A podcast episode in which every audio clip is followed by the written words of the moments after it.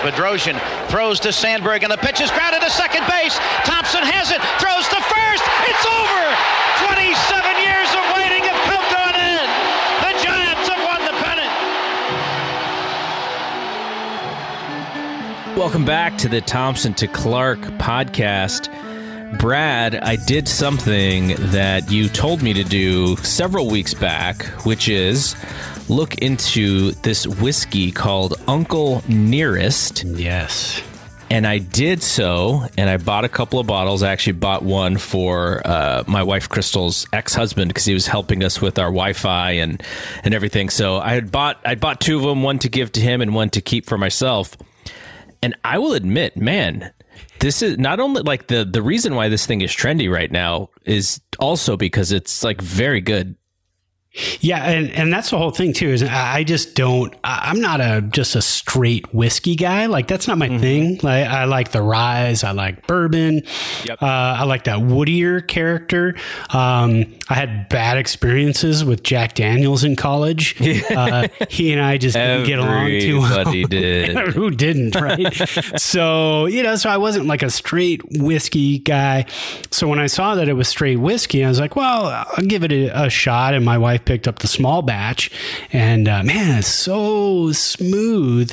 And then I got another bottle, and so now I'm like, well, now I don't have to uh, uh, skimp on it. You know, I yeah. can kind of uh, stretch it out, or I didn't have to stretch it out as much. But uh, but so I got the small batch, and you got the different one, right? You got the yeah, whatever the bigger bottle is. Um, the, from what I could tell, now doesn't mean that I know all about their products, but when I went to Total Wine, there were two versions. There was the uh, $45 version and the $39 version or whatever. I, just picked up the two bigger bottles, but um, I'm interested in, in the other one as well. I'll probably get that one at some point. But I think you know, when you had told me about it, I was like, wow, that's a really cool story. I, I love supporting that story, but I didn't actually think I was going to enjoy it as much as I do. And so it, it's actually a little bit more expensive than some of the other stuff that I buy. So this could become an expensive hobby, but uh, uh, you mentioned this a couple of shows ago. Can you remind people what the story is about Uncle Nearest? Yeah. So uh, back in the day when Jack Daniels was kind of uh, starting out and getting his uh, his things going, there was a, a slave that was um, I, I, don't know if he was uh, a slave that was a slave to Jack Daniels or or if he was just on the property that Jack Daniels purchased. But either way um, uh, and and I got to get the name right now. So you, are gonna have to look up the names while I do this because it's been a while. Okay. But um, he got this gentleman and said, uh, you know, this gentleman said, I've got uh, you know this way that we that we make whiskey, and so Jack Daniels kind of uh, got together with him, and th- and that's where the whole Jack Daniels flavor, distilling, and everything else kind of started coming from. Um, and so when uh, when things uh, changed in the 1800s and uh, and and uh, you know here I'm trying to talk history. I'm not a history guy, so so so the I, yeah, I was trying. I was trying to find um, the name of the man who who the brand is named after, and so his name is Nathan. Wait, no, Nathan, yeah, Nathan Nearest Green, aka go. Uncle Nearest, has been acknowledged since 2016 as the first African American master distiller on record in the United States, he taught Jack Daniel how to make Tennessee whiskey and served as the first mastery distiller, formerly called head stiller for the Jack Daniel distillery. And he was reportedly instrumental in developing the Lincoln County process, which is the charcoal filtering method used to make most Tennessee whiskey. So, yeah, and they actually uh, uh, they actually credit him uh, as a founder of this Uncle Nearest whiskey, uh, which didn't start too long ago. Um, and then also Fawn Weaver is the other founder. And uh, she's the daughter of Motown Records songwriter and producer Frank Wilson. Oh wow! Um, yeah, so that's pretty pretty big history right there for for everybody involved. Uh, she was a writer, I believe, and then she also uh, you know kind of dug into the story a little bit and said, you know what, we gotta we gotta start making this whiskey because you know we've got we've got the recipe, we've got everything about it, so let let's hop in and, and do this and. Um, so the family of Nathan Nearest Green is also involved in this, and uh, a pretty awesome story. I mean, it's just uh, phenomenal stuff. I mean, I, I, I still can't get over it, uh, how good it is. Uh, you know, because again, anytime I think of just American, just straight American sour mash whiskey, I go, ah you know that's that's not my thing but then trying this it's it's very close to like a mix between a bourbon mm-hmm. and, and, a really nice scotch and, and yeah. something you just really enjoy you yes. kind of sip on it it's really good you mean Jimmy Beam doesn't do it for you? Mm? I've had well, Jim Beam is actually a bourbon. Yeah. Um, for the most part. And and uh, I like Jim Beam too. I've actually, you know, I had a bottle of Jim Beam. I don't. I am not a uh, fine palate person when it comes when when it comes to beer. Yes, when it comes to bourbon, Scotch, whiskey, um, you know, if it's good and it tastes good to me, it could be five bucks a bottle and I don't care. I, I, will dig it. Um, so yeah, like you said too, this one was a little bit out of my price range too, mm-hmm. but at Sam's Club, the small batch was $33. So it really oh, cool. was, not bad at all. And, uh, you know, for that price, I thought after I had it, I go, well, that's a steal because I would, I would have bought this if it was 50 bucks. I mean, it was crazy. Yeah. Don't tell right. Sam. Don't tell Sam that though, because they'll raise the price. Don't tell your wife either. Yes. The um, so you know what I'm drinking? I'm drinking it straight with a rock. Uh, nice. What are you drinking? Well, I um, long day. You know, Mondays are always long day. Uh, kids are, are in school on Mondays. There's a lot going on first day of the work week and everything else. So I went ahead and made myself an old fashioned, as I have also introduced my wife into the world of Mad Men recently. Um, I'm a huge fan of the series. I've seen it all the way through once, and this is my second viewing of it all the way through, my wife's first viewing of it. So I get cravings for old fashions now, mm. uh, as Don Draper does. Uh, he, he craves about seven a day. Uh, I'll go with one a week of the old fashioned. Uh, so I went ahead and made one with a redemption rye. I used a rye just like uh, good old Don Draper does, or uh, I won't use his other name in case nobody's ever seen the series. I don't want to spoil anything. Um, but uh, so that with the Angostura bitters, big old ice cube, maraschino cherry, and take the uh, the orange rind and kind of uh, peel it off the orange, swirl it around the glass a little bit. Nice big orange flavor to it, and I like it. Uh, it's the non-sugar kind. I think I've done this on the show before, where I use stevia uh, mm-hmm. to sweeten it up a little bit, which gives it a little bit of an odd flavor, but not too much. You get used to it pretty quick. So. That's my drink tonight. Nice. All right. So as all Giants fans know, spring training games have begun. Sunday was the first game. They also had a game today. Um, we're going to talk about that in a second. But the thing I wanted to ask Brad about first is this news that the Giants' home jerseys will now have the names of the players on the back. They haven't had that in gosh, when did they first start that? Like in the early 2000s or something? I believe so. I, I think it's when they moved into the uh, into the new ballpark. So 2000 when they got the uh, the cream uniforms and everything, uh, and they changed that up. They took the names off the back of the jerseys, and that was hard to get used to. And it's taken 20 years, and we've gotten used to it. And now they changed it on us again. Um, but you like it, right? I mean, you're you're good with this. I mean, I'm okay with it. it will help us uh, as we try and figure out who's coming in from the bullpen. Yeah. Oh, yeah. Um, but like, I liked I liked the idea of the jerseys with no names. If you were, buy, like, if you like to buy the jerseys, um, you know, I like the idea that it was just like a number on the back and and no name. Like that's pretty cool. But I get it. You know, the, there's a reason why the names are on the back of the the jerseys in general is so you know a casual fan could kind of get into it, right? Like you don't have to know everybody so well to know that who is who is who. And so I get it. Like it's it's it's a thing, and and it you know if you want to sell the jersey with Brandon Crawford's name on it on the home jersey, then that's good too. But I, I, guess I don't really understand why they decided to make the change because I thought it was kind of cool as it was. But I'm also not against it. Like they, they can do whatever they want, and I think it still looks cool. There was a little bit of a specialness, though. We were one of the few teams that didn't have the names on the back. Yeah, it, you just hit that on the head because that's what I was about to say. That was kind of our special little thing. Like we knew who the players were. Hey, nine, that's Belt. We we knew right away who was who. Twenty eight, Posey. You know, you could throw those out there. So for the casual Giants fan, I, I get it. It's going to help them big time. For us hardcore fans, it was that dirty little secret that we really knew everybody's name just by saying a number. Um, but you know what? Again, it's one of those things where at first I was like, oh man, don't do that. And they kept, uh, uh you know, kind of teasing it last year. Um, so this year when they actually did it, I go, you know, it actually looks kind of cool. I'm good with it.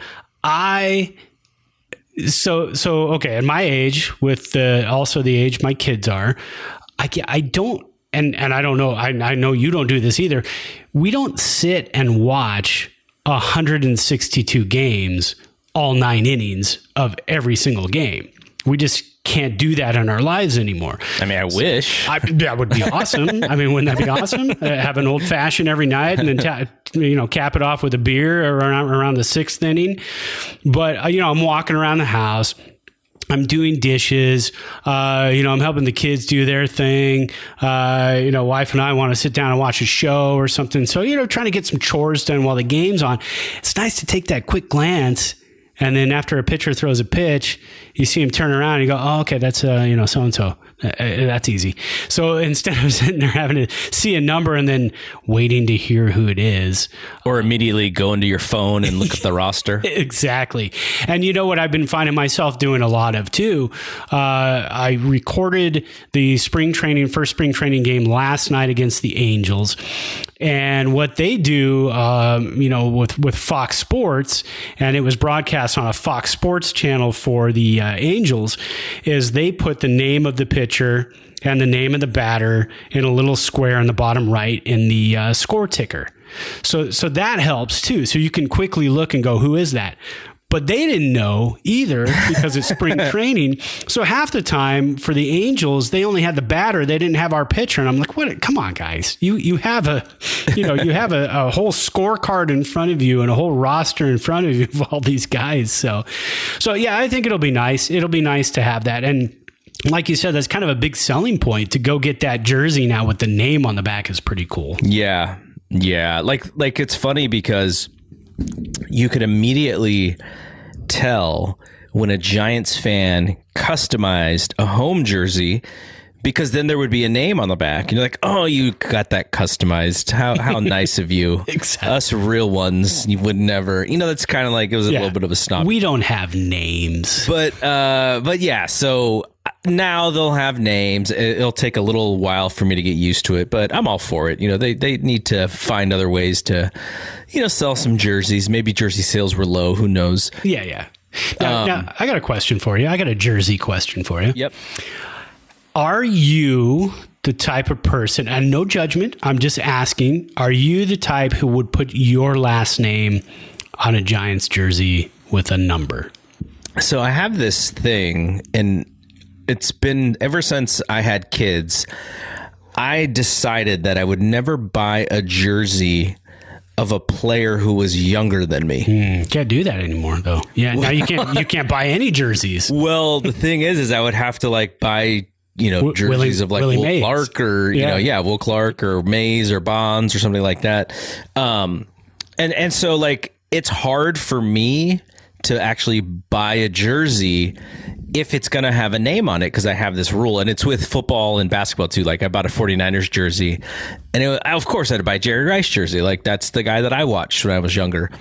So when it comes to that whole thing of putting the name on it, uh, I just recently did this because when when I got married in August, um, I got jerseys for me and my my best man and my kids, and you know the same jersey basically for one day we'll be able to go back to a game and we'll all be able to wear our jerseys and we all, we put nicknames on the back. So I didn't actually Yeah, put my cool. last name, Yeah. but I did put a nickname.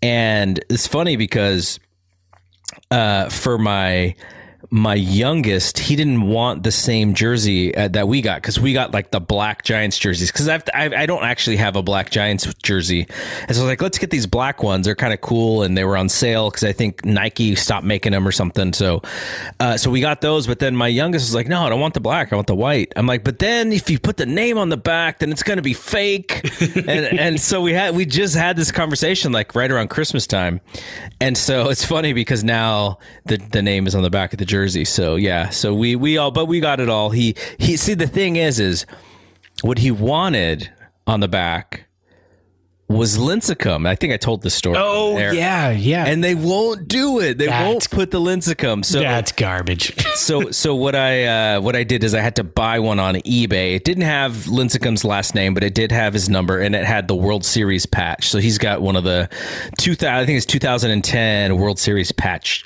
Lincecum jerseys. That's pretty cool. I and see now I like you know like like Mad Dog right uh, at uh, at uh, AT and T Park. He's got the Mad Dog jersey. So having the nickname on it with like the year you got it is pretty fun. Uh, I bought years ago.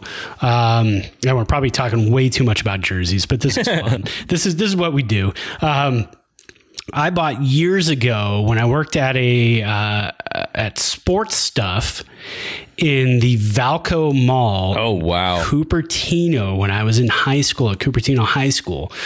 Uh, I worked at Sports Stuff. So I got a Giants, uh, this, oh God, this had to be 1988, 89. I got a Giants batting practice jersey uh, with the holes in it. Remember with the, like the air holes all yeah. over it? Uh, and it's got the old Giants logo across the chest. I put the double zero and I put Leonard on the back Oh wow! because I took it somewhere that would do all that stuff, and they put legit. I mean, it is the real colors, double stitched, uh, black on top of orange. I mean, really awesome. And I was kicking myself for not putting Hac-Man, Uh, but I still think it's pretty cool. I have worn it to the ballpark. I have gotten many compliments on it. I've worn it to the Aces ballpark uh, here in Reno, AAA baseball. I've gotten compliments on it. Everybody remembers Hac-Man. So just just even having the name Leonard on the back, everybody goes, "Oh yeah, I remember that." And and I had to throw on the not number twenty. I had to do it when he changed it to double hot. So yes, yes. one of my prize jerseys. That was yeah, that's a classic one. Yeah, like most of my jerseys, they don't even have a number on the back. I just bought them plain, and I never actually put the number on the back. It's just a blank on the back. I've got one But- of those too. Yeah. Yeah, but uh, but I, I like uh, I like you know I like being able to be creative with it. I again, it's not like I can go and buy a Joey Bart jersey because he's like I'm like twice his age, so it's not fun. He could he could be your son. he could. I mean, he really he could. literally could. you know, you have a kid. uh, One of your kids is probably his age, right? No, Uh, no. well, Joey yeah, Bart's my- twenty well, so yeah, not not quite No, his no. age, but I do have a 21 year old, so I don't mean to age you here, but you know, it's all right. It's all right. but you did throw out your back today, so I am. Oh my god, I am aging you. Sorry to bring that up, but you know we're getting old. that's We where the that's where the uncle nearest comes in. exactly. We sneeze wrong and things go out. That's just what happens. Yeah. Uh, okay, so let's talk about the spring. These games that have happened. You watched the game. Did you? Did you actually get a chance to watch the game from last night? I did. I watched it. Here, you're gonna hear a little pour. I gotta add a little more. Uh, it's Monday. I gotta add a little bit more of this rye in here. Um, yes, I did get to watch the game uh, today. You know, I had it on the background while I was doing work and stuff, but uh, watched the game, yesterday's game, and then listened to most of today's game. You know, again, the the weird thing is, um, but I kind of like it because spring you don't need to have nine inning games, but the games are shorter right now. Uh, managers agreed on yesterday's game being seven innings, and today's game being six innings, and that's just how it is. So, Giants have played two games and they played 13 innings, which is really weird. They're shorted five innings, but you know, you get little things out of it. And and and this time of year, what I'm looking for as a fan, uh, as a podcaster, as somebody you know who tries to keep their finger on the pulse of what the Giants are doing, and, and, and Garrett's this way too. I know different than when we were younger. What we look for in the spring is we want to see the prospects. Mm-hmm. We, you know, we, we know they're not going to make the team this year, but you want to see the Heliot Ramos. You want to see yeah. Marco Luciano. You want to see Joey Bart, Hunter Bishop. We've seen those guys in the last two days, so it, it's pretty fun. Patrick Bailey yesterday got two at bats, switch hitter. He actually got to hit from both sides of the plate in the same game. His only two at bats. So that type of stuff is what kind of what we're looking for. Are we watching to see if Brandon Crawford hits a home run? No. Uh, it's spring training. Is he? What if he's working on going the opposite field? for some knocks. He's not going to hit a home run. I mean, he's just mm-hmm. doing what he's doing. So, so that's not where we're watching. We're watching for these guys, these young guys, to make kind of a splash and do different things. Joey Bart today, his first uh, game uh, in spring training. He got two knocks. He went up the middle and he went opposite field. Uh, so that that's awesome. I mean, anytime you see Joey Bart going that way, you're like, oh, well, he's dialed in. He was dialed in last spring too.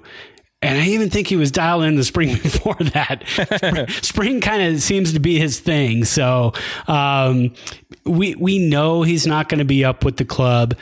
But that brings me to an interesting interesting question. If he continues on this just torrid pace and hits like 600 in the spring, I'm going to ask you, Garrett, do, do the Giants do they kind of rethink what they were going to do with him at this point?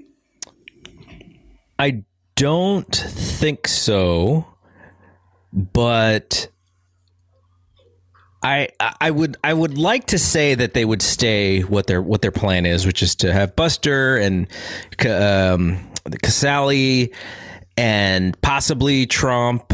Um, you know, if something happens there, but they actually have the depth to where they wouldn't need to bring Bart up unless, like, like, like, like, let's say you lose Buster right? Let, let and and I, I crossing my fingers. I hope not. But last I, year, I just crossed everything. Last year we did right. We lost yes. him, and so then there was a gap in that position. And we talked. I think we talked last week about how they were a negative war at that position. And when you have Buster, you take it. You sort of take it for granted because you always have a, a very positive player when he's catching. But if he gets hurt, or if something happens and and you know whatever and he's not playing it makes sense to play bart because then you would play him every day yep. but if the goal is to have buster catch most of the games i don't think it does bart much to be a backup and to play every five games or every six games if buster wasn't there it might make sense to start him. But if Buster's there, then you just let the dude go tear it up in AAA. I think. Yeah, and and I think that I mean they, they've already said it. They're not going to say it if they decided that hey, but if Bart tears it up, let's rethink all of this. You you really can't. Um, we saw what Bart did against major league pitching last year. He he had a rough time. He he you know chased a lot of pitches walked was it what was it twice in hundred plus at bats. Um, so no, that's that's definitely not major league ready. But but man, it really puts the pressure on them. Um, if he does have another great spring, because uh, at that point you say, well, we'll have him up. He's going to be up this year at some point. I, I would imagine. I can't imagine Joey Bart's going to be in the minors for the entire season. He's got three option years. One of them was used last year. He's going to be up at some point this season. So if he has a monstrous spring, and if Casali just isn't quite there with the hamate bone surgery, and Tromp isn't hitting the cover off the ball, and Belt is still rehabbing the the the heel, do you say, well, you know, Posey can play first, Bart can catch? Uh, I don't know. Tough decisions. There's going to be so many tough decisions with this ball club. Um, they're going to be looking to move a lot of players probably at the at the trade deadline. Uh, so so there are going to be a ton of, of really really tough decisions, and that that's just one of them. I know we talked about catchers last week, but Joey Bart went out and, and got two hits in two at bats today. So you know it's exciting. This is spring. Everything's exciting, right? I mean, anything that happens in the spring with this Giants team is super exciting. Buster Posey got a hit yesterday. I mean, the place, uh, you know, all what, but 500 fans erupted Twitter went crazy. We, we, we didn't have him last year. If we would have had him last year, we're in the playoffs. I mean that that's a no doubter right there. So him getting a knock yesterday, everybody just went crazy. I'm watching Twitter. I'm going, know, Buster Posey got a knock. It's the spring. Relax. And I'm thinking, no, this is actually pretty cool. Yeah, a little shooter to the right side. Yeah.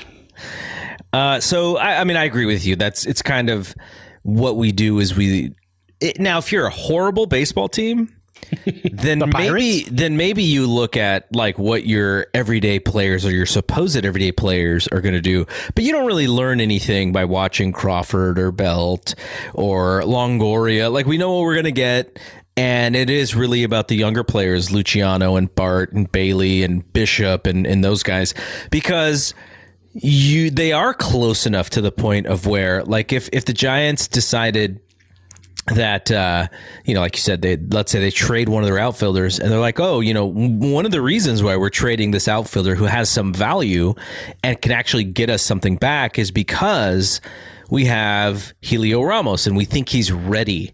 Like that, like that's why we we want to watch him hit now.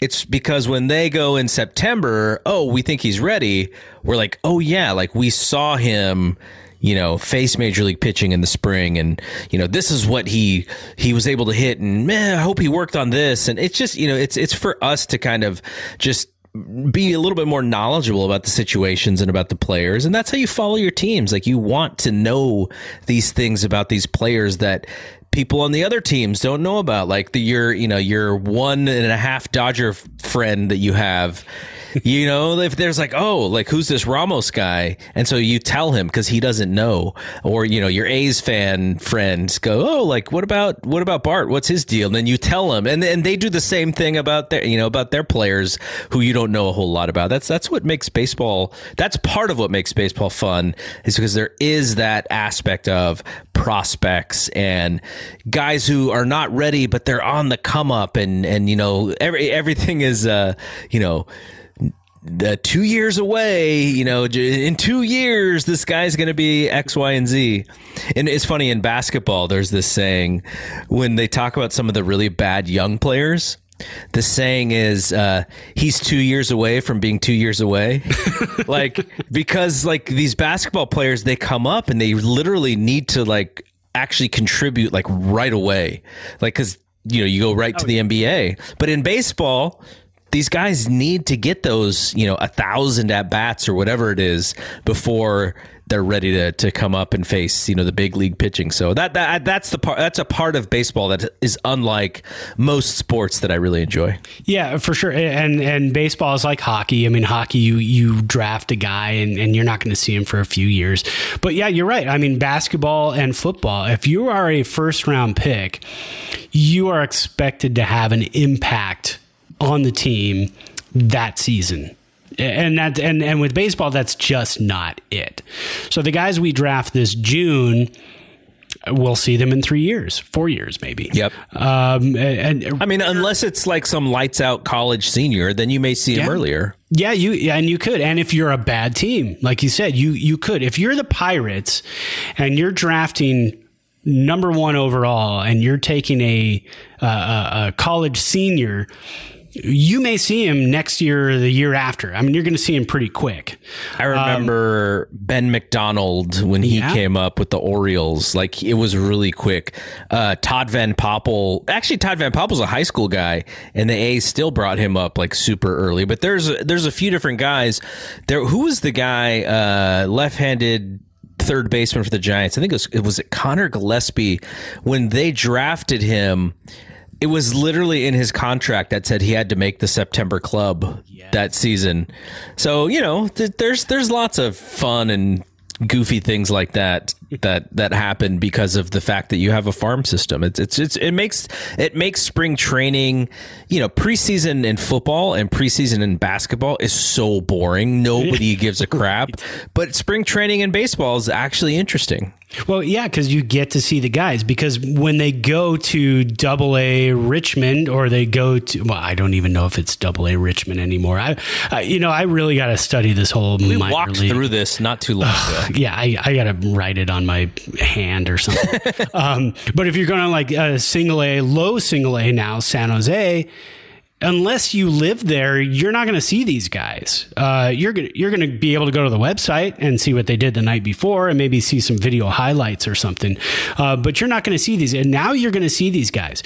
So tomorrow night or by the time you're if you're listening to this tomorrow we're we're, recording this today if you're listening to this tomorrow then then then now it's today and that means tonight the Giants and Dodgers are playing on uh, uh, NBC uh, well what do they call it Sports now? Bay Area. NBC yeah Sports Bay Area so you're gonna you're gonna be able to watch the Giants and Dodgers tonight tomorrow today whatever it is uh, but but anyway and then you're gonna be able to see these players and that, and that's the awesome thing with spring training. And also, if you listen to us and you have been listening to us, then you'll know the names like Arizmendi Alcantara, right? Because we talked about him back in probably December, I think it was, Mm-hmm. uh, when the Giants signed him to a minor league deal.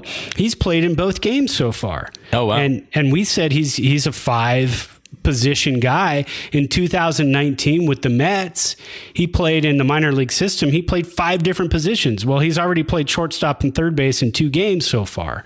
Um, Another guy who's played shortstop, and I don't think I ever want to see uh, uh, him play shortstop again, is uh, Mauricio Dubon. Ooh, yeah. I- First ground ball goes right through his legs. That was a that was a wicket. That was just ugly. And then he made the the the tough decision to hold on to the ball and try to turn a double play on his own instead of flipping it. So, uh, you know, he's going to be an outfielder. He's going to be our center fielder, but he was playing shortstop because they want to get him some ABs, move him around the field and uh, have, uh, oh, the name escapes me now. Uh, LaMonte Jr. out in Oh, yeah. center field, Yeah. um, who, who who may not be on our team when the 26 man comes out, most likely won't be uh, LaMonte Wade Jr.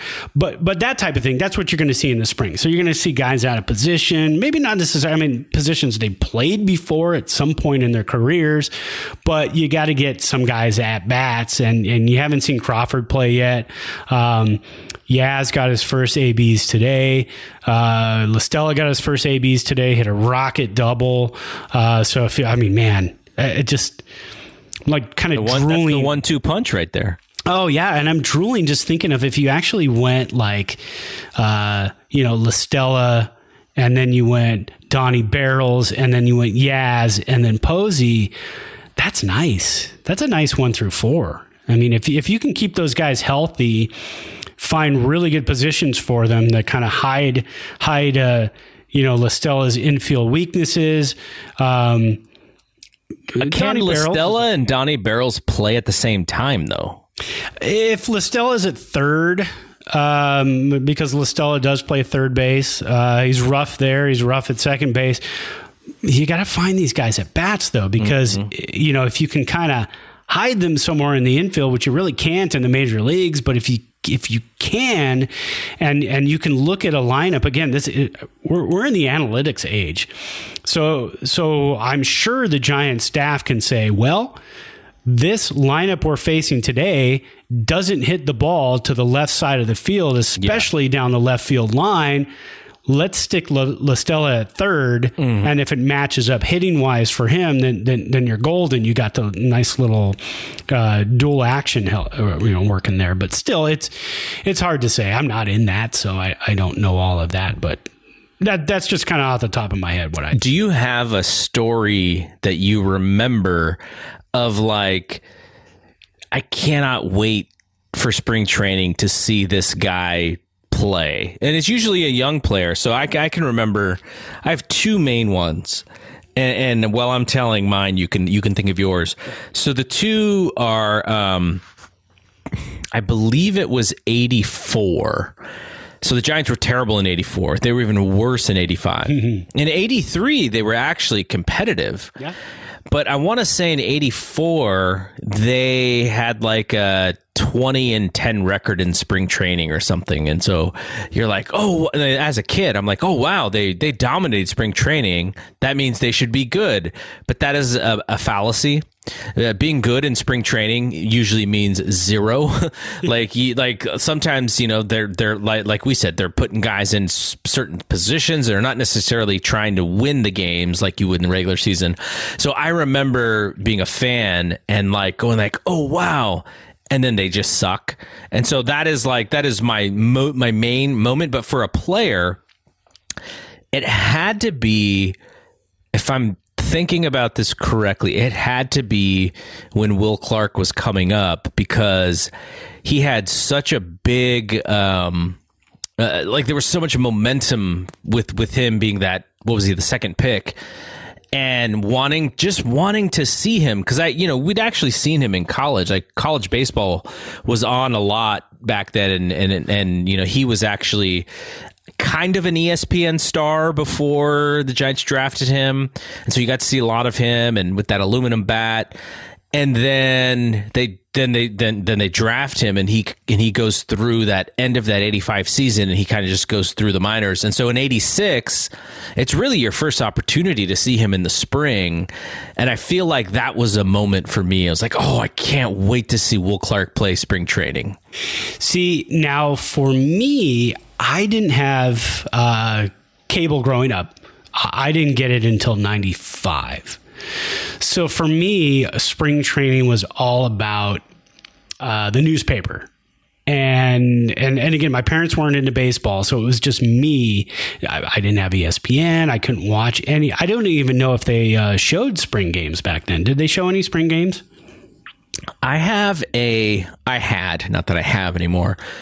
I had a VHS tape that like my dad had taped over a couple times and I was looking for something.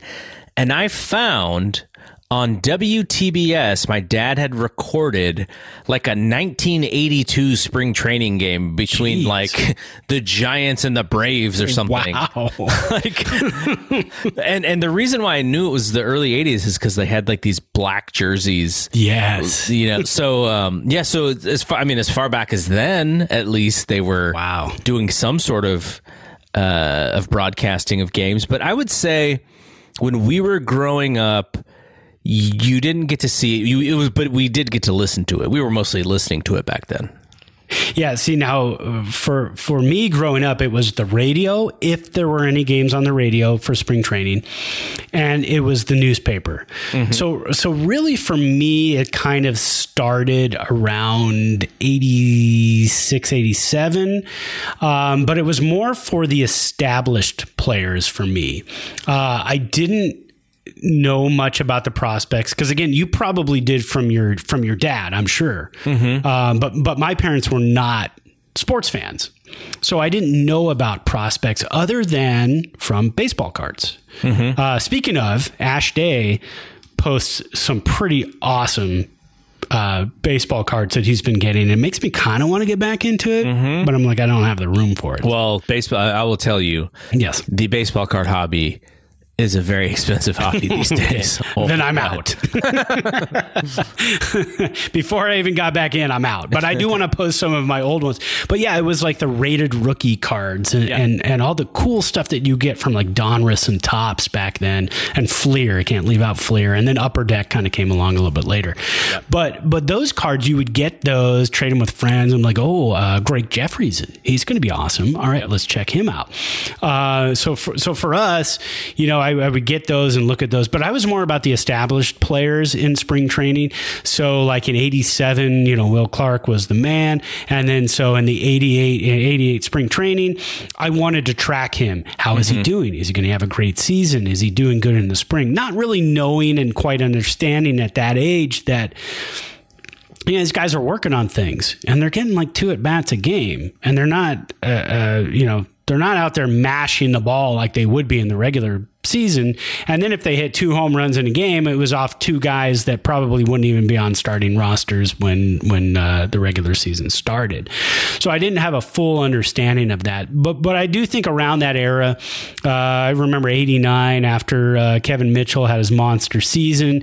Then in '90, remember following him in spring training. What is he doing? Matt Williams. Um, that might have been one of the first like like rookies uh, that that I was watching in spring training and watching the stats might have been Matt Williams around uh, you know 88 89 like is, is this guy going to come up? Are we going to finally get this guy? So uh, but yeah that was right around the time. And then and then of course Buster Posey. I mean when he came along, watching his numbers, watching his stats, seeing what he did in the spring, and then I got the the absolute pleasure of seeing him in uh, AAA playing against the Aces. Um, here at the beginning of the 2010 season on opening day for the Aces. So that was awesome. So I've got a lot of cool pictures of that too. Spring training can also be a little bit of uh, like like there's some trickery involved because you would see players have some cool games in spring training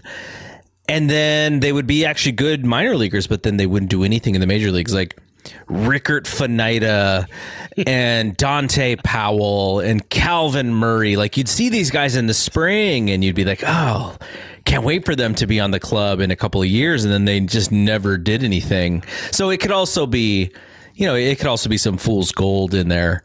Uh, William Van Landingham, you know, just guys like that. Solomon Torres, like, like I, guys who who just never, you know, for whatever reason, just never made it on the big team. I think I saw Van Landingham at Candlestick Park. I, I want to say it was '97.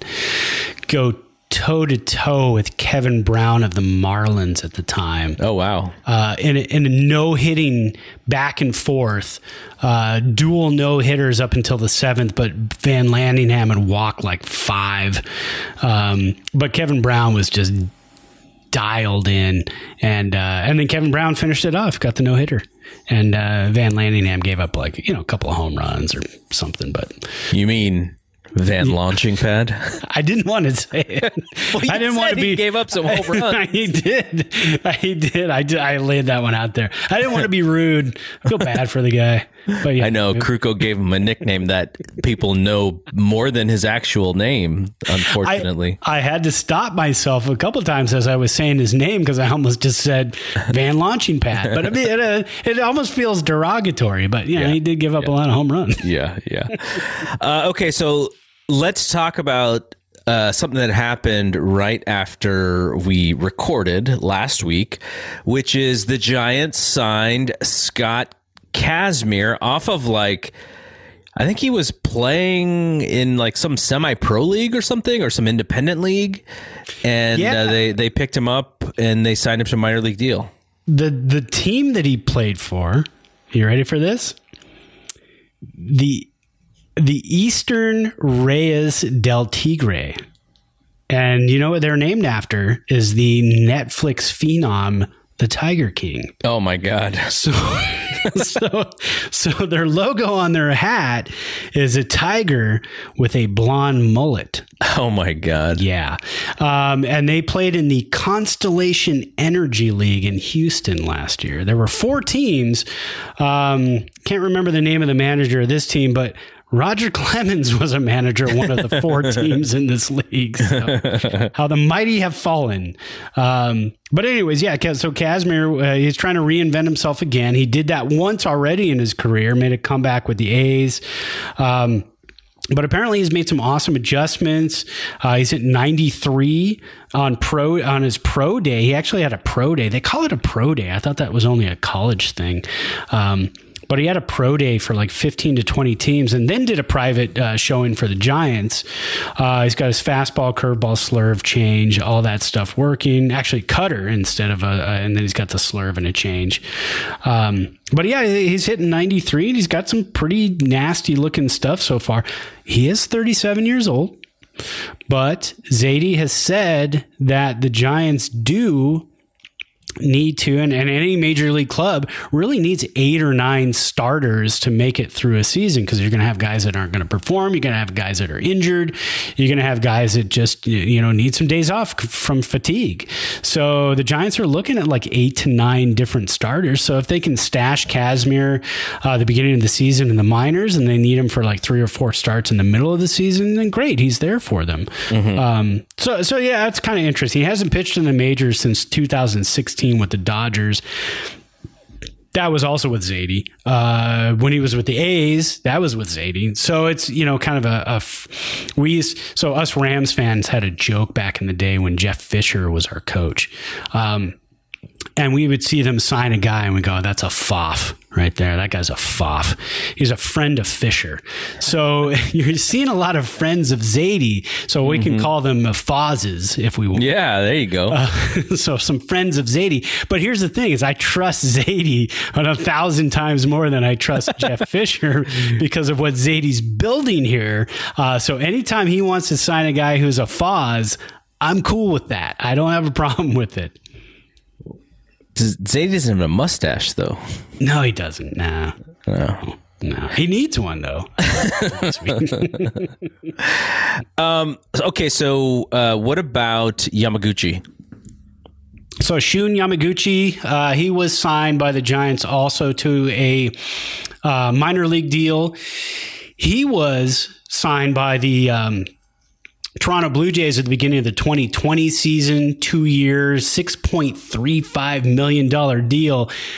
They got about 17 games out of him, and then they saw enough, and then they just let him go.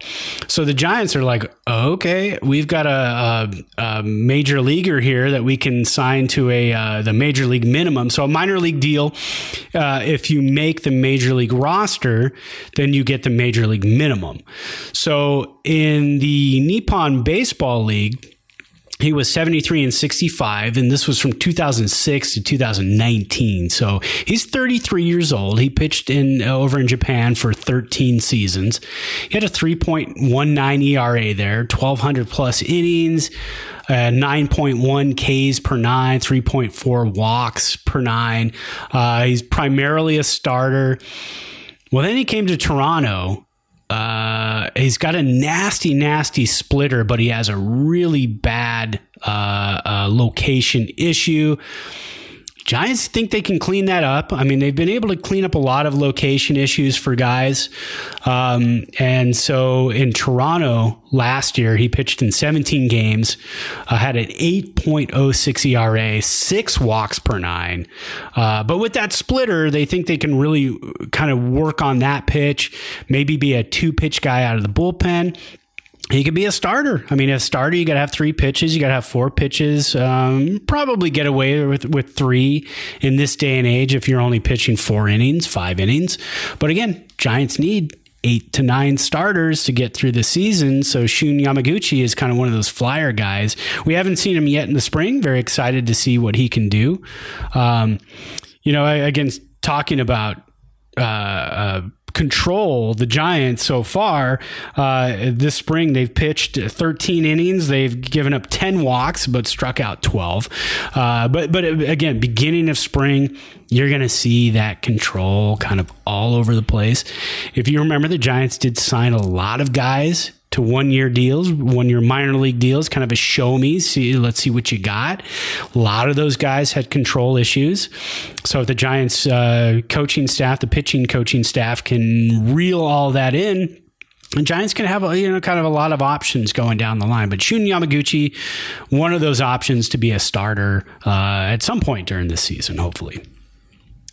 All right, so let's take a look at the infield side. Last week we looked at catchers and sort of the depth of, of the team there. What about on the infield? You've already talked about La Stella and Solano, and you know these guys. We're, we're going to need to figure out where they can play consistently, and maybe not consistently. You know, they they may just need to be ready to go at any point at a bunch of different positions. But let's look at all of the all of the infield positions, uh, starting at first base. Obviously, Brandon Belt is going to be the guy, at least until he isn't the guy. And that could be because he gets traded at some point if he needs to help a contender down the line, that could be because of his injury. We know that he's he's not currently healthy. Um, but who's behind Belt at first base for the Giants? Well, uh, we talked about that a little bit uh, last week at first base. Um, you know, uh, Ruf got a start at first base today, Darin Ruf. Uh, he's a guy that the Giants thought, well, you know, he could be a DH. And then the NL, you know, basically baseball said, we're not doing a DH. So don't yeah. worry about that. So they've got to get Ruf some at bats. Um, you're going to see Wilmer Flores over there, um, hopefully without the goof that he had last uh, season. That, I'm not going to say it cost us a game. There's always so many things that go into how you lose a game that one play is not always it. Uh, but, but, so you're going to see Wilmer Flores there. Uh, you're going to see Buster Posey at first base.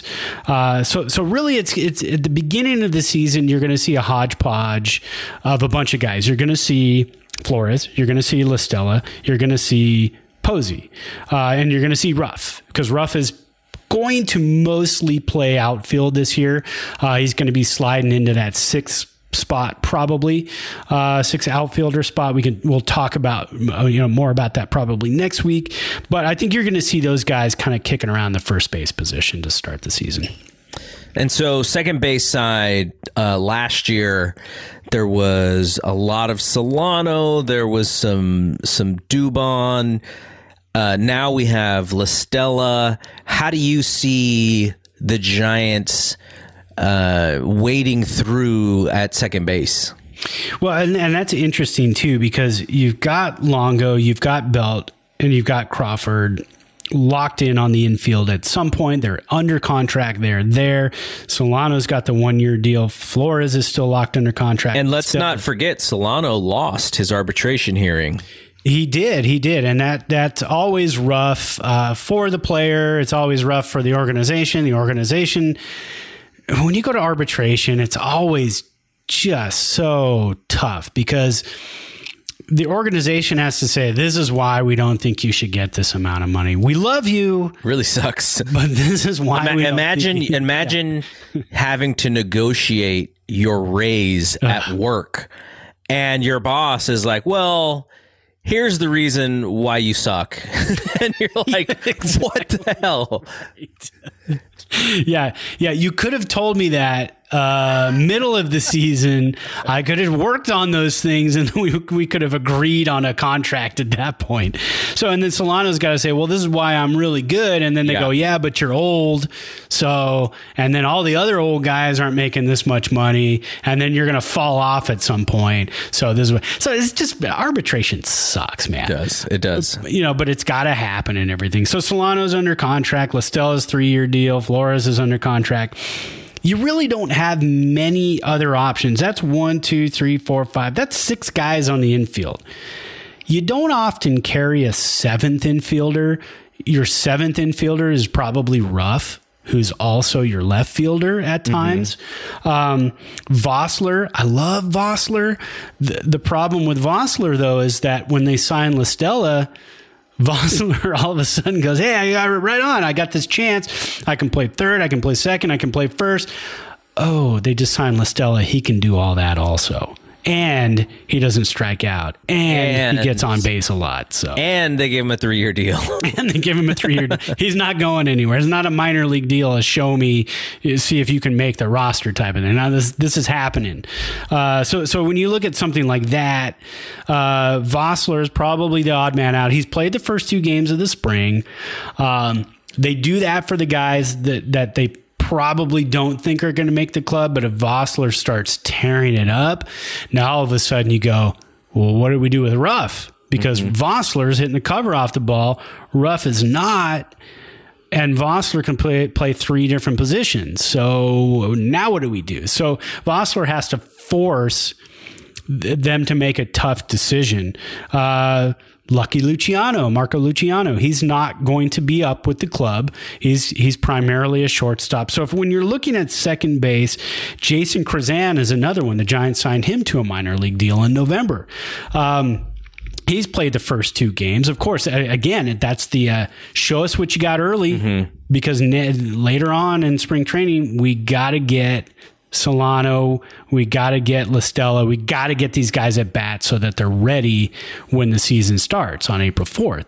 So that that's kind of what you're looking at there. You're going to see a lot of these guys start early uh, just to see what they can do. But but but it's going to come down to La Stella, it's going to come down to Flores, it's going to come down to Solano. Those are you're going to be your guys kind of rotating around second base. You mentioned Brandon Crawford. He's this the stalwart there at shortstop. He had a little bit of a, renaissance last year with his bat. He's you know he he's never going to be as good with his glove as he was in those World Series years. Like that was when he was at his peak. He's getting a little bit older, but he's still a solid glove man. But there's this possibility that you know he's not with the team in in uh, 2022. And not to say that he will be traded at the deadline. I don't know that he will or won't be, but that is also a possibility because of his contract status. Now, who is behind him? And uh, and then my next question would be if they did move on from Brandon Crawford, which we haven't seen a shortstop other than Brandon Crawford on the Giants in like 8 years. Like how, like who, like uh, you, you mentioned Luciano. He's a guy who they're kind of priming for that, but he's not ready this year. Like, like that, that is something that is pretty interesting. Having a guy there for so many years, just be the man, and then possibly having to think about having someone else there in 2022 is is kind of a scary thing because he's just been the guy. Yeah, and I, I think you kind of got that right there. I mean, you're going to see Luciano. You're going to see him not this year. You may see him next year, and I don't think it's going to be the beginning of the season next year. Uh, shortstop, I mean, you got Solano who could play a little short we've seen Dubon play short uh, yesterday. Uh, he, he can play shortstop. Uh, La Stella, I don't believe has has played shortstop. I don't think that's a natural position for him. So so I think it, you're you're going to see a lot of Brandon Crawford, especially early in the season, because he is a candidate to be moved at the trade deadline. Um, you know, a lot of talk, a lot of pundits. Uh, Boy Media today on his podcast, they they previewed the Giants. All three of the guys on the panel there, including Trevor Plouffe, who's played in in the major leagues, all three of them said that we're pretty much not going to, we won't even have our starting five man rotation that's going to start this season. They say by, by July 31st, all five of those guys will be somewhere else. I, I don't see that happening, but, but Crawford, I mean, if he, if he kind of has that renaissance again that he had last year and starts this season with that. He's got a great glove. We know that. So by July 31st, he could, he could be gone and you've got Dubon, you've got Solano. Um, again, I don't even know if if Vosler has played shortstop. So the Giants are kind of in a spot right now. I'm sure the wheels are turning. They're probably looking for somebody that they can stash at shortstop in AAA and say, you know, if we if we've got to move Crawford, we've got this guy, you know, 32 year old whoever it is, minor league deal, we can bring him up. He's he's played shortstop before. Let's plug him in. How for the rest is Barry. Larkin right now? He's only 55. He's I was that. thinking of this surf dude from uh, who was the shortstop surfer who used to play for the Padres. Uh, shortstop surfer. Yeah, he used to have the long blonde hair. He used to play shortstop for the Padres just a few years. It wasn't even that long ago. I think he's probably in his 30s, I would mm, imagine. But mm. I want to say his last name is Green. But anyways, uh, so so the Giants are. I'm sure they're probably kind of kicking around ideas at that depth chart uh, because again, you're looking at Crawford, you're looking at Dubon, you're looking at Solano. You could plug Solano in at shortstop if Crawford's gone. Um, Solano and Dubon could definitely give him a rest, like every eighth or ninth day. You you don't want those guys plugged in there for like two nights in a row.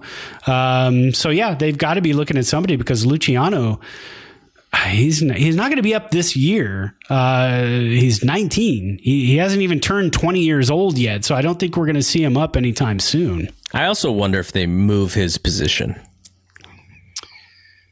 Eh, You know, it's very possible. They've talked about his frame and that he could outgrow the shortstop position as he puts on more muscle as he gets older. Uh, but they also said he has the type of frame where he's kind of uh, kind of a Jeter type of player where he could add some weight, could add some muscle. And still stay there. So I mean that that's always a possibility. But but again, you look at the the shortstop free agency for Yeah, that year. that's why I, I, I, Yeah. if I wonder they see him at a different position. That's pretty crazy. I wrote all that down last week. Lindor, if the Mets don't lock him up, Carlos Correa, uh, Corey Seager, uh, Semien, Trevor Story. I mean, I mean, there's a lot of shortstops, and the Giants are going to have a ton of money. Um, the rumor is, and I, I haven't looked at all of this, is that if the Giants left the left things the way they were right now, at the end of the season when free agency hits, the Giants would have three players from their current 26 man roster or their expected 26 man roster. They'll have three players under contract, and that's going to be it. Yep. And that that means that Zaidi gets to basically put this puzzle together in, in a way where he's not really restricted. He can just build this thing the way that he wants. That's that's going to be. I, I don't know. I almost uh, he he is is this like Christmas for him? Like Well, I. That, that's a lot. I mean, having three guys under contract, that's like putting a pu- you know like a puzzle together with uh, some pieces that might have fallen under the rug or or you know are back behind the speaker or something. I, that's a lot to fill in, man. I I can't even imagine trying to take and saying, "Well, oh, I got to find 23 guys to fill in this roster." I mean, you're going to get you're you're probably going to get, I'd say, oh, eight to ten of those guys from the minor league system. Um, but then you've you've got to. I mean, you're looking at another like ten to thirteen guys that you've got to go out and sign uh, free agents. That's a lot of free agents, especially when the Giants are doling out one year contracts. yeah, and they could. I mean, they could also bring back some of these guys Sure. that, that are that are playing. They could resign Let's them. say they bring back five. There and, there may be some Fozzes in there. There's going to be some Fozzes. I wouldn't doubt it. And, and again, so far I've got all the confidence in Zaidi, so I like the Fozes. All right, so what do we got coming up uh, for the uh, the spring? So we have how many? So is, is it four more weeks of spring training before the season starts? Yeah, so the season starts for the Giants. Uh, I think it starts for everybody on April 4th. Uh, I believe that's a Thursday. If my computer wasn't so bad, I could tell you right away. We, we may have to do like a we'll have to we'll have to figure this one out with, with the where the where the wives are concerned. But it'd be it'd be fun to do like a a post game podcast after opening day or something like that. Actually, you know what? They start on April 1st. April Fools. Wow. Uh, they start on a Thursday. So I think we can pull that off. Yeah, we might be able to pull that off. Yeah. Thursdays are always good for me. Cool. Well, uh, yeah. So we'll be back next week, and we'll go over the outfield positions, um, and uh, and then the following week we'll we'll we'll figure out how we want to look at at the ro- rotations, and and you know by the time we get there, there there may be al- already some decisions that have been made when it comes to the roster. So, but uh, I, I think it's fun looking at the entire team because while I imagine, you know, like the John Boy guy said, you know, the, the roster will look a lot different at the end of the year than it does at the beginning.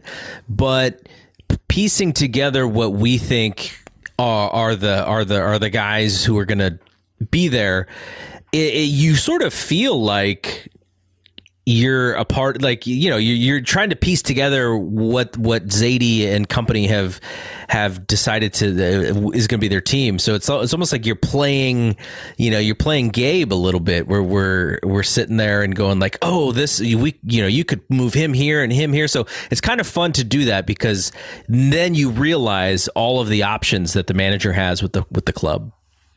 Yeah, it, you know the the cool thing about it is um, like you said, I, I like to sit back. I like to watch the spring games and go, oh, there's there's Vosler and uh, you know there's uh, Joe McCarthy. He's got a couple at bats, but I don't see this guy as being you know like a 26 man roster opening day. But again, if he can beat out Ruf, you know Ruf is on a one year arbitration deal, so if he can beat him out, this happens, that happens.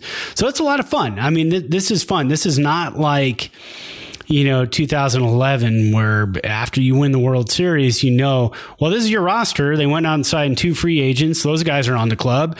And uh, now it's going to be who, who's fighting for the 24th and 25th Yeah. spot. Yeah. You know, so it's it's not like that. There's still guys fighting for spots.